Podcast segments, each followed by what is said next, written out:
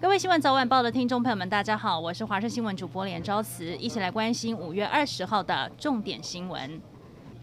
指挥中心公布，台湾今天新增两百八十六例的本土确诊个案，居住县市以新北市一百五十七例最多，其中又以中和区四十例为最多，其次为台北市八十七例，以万华区四十例最多。桃园市是十七例，宜兰县八例，彰化县六例，基隆市五例，高雄市及台中市各两例，新竹市及云林县各一例，而万华活动室相关八十四例，茶艺馆相关六十例。某社团相关七例，某水果商相关四例，游艺场相关两例，关联不明六十三例，其他已知的感染源三十八例，疫调中二十八例，相关疫情调查持续进行当中。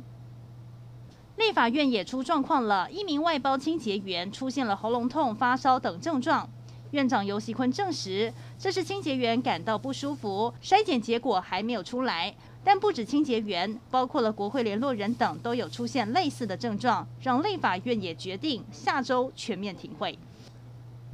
疫情风暴烧向了金融业，在国泰、富邦、和库等多间银行有员工确诊之后，今天又有包括了中国人寿、安泰银行、永丰银行等员工确诊。在疫情还没有趋缓的情况之下，跑银行也变得风险不小。行政院就宣布了。央行金管会已经跟银行界达成了共识，从今天开始，只要是第三级警戒期间，全国的网络银行、行动银行转账手续费全免，实体 ATM 转账手续费也减收两元，避免民众群聚的风险。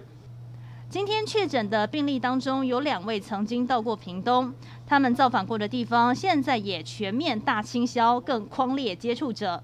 看到国内疫情如此严峻，以观光闻名的台南，不少店家自动拉下铁门，暂停营业。虽然台南没有新增的案例，但是依旧召开防疫会议，过程不断强调要民众口罩一定要戴好。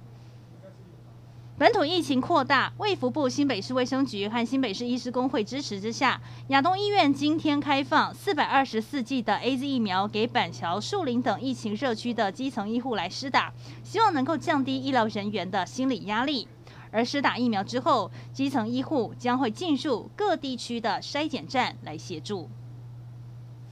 四十一万剂的阿斯特捷利康 AZ 疫苗在昨天下午抵台，对于求疫苗若渴的台湾，等于市场及时雨。而同样急需疫苗的我国友邦洪都拉斯，有外国媒体就报道，洪都拉斯的资深官员警告，可能为了取得中国疫苗而外交转向。我国的外交部则回应，洪都拉斯已经向我们澄清。以巴冲突加剧，加萨走廊不断遭到空袭，当地居民生活在恐惧之中，尤其是孩童，听到飞机轰隆轰隆的声音，以为又有空袭，吓得大哭。一名十岁的女孩为了安抚弟弟，还要挤出笑容，故作镇定。美国媒体 CNN 采访到这名女孩，揭露了巴勒斯坦儿童在战火下的日常生活，令人不舍。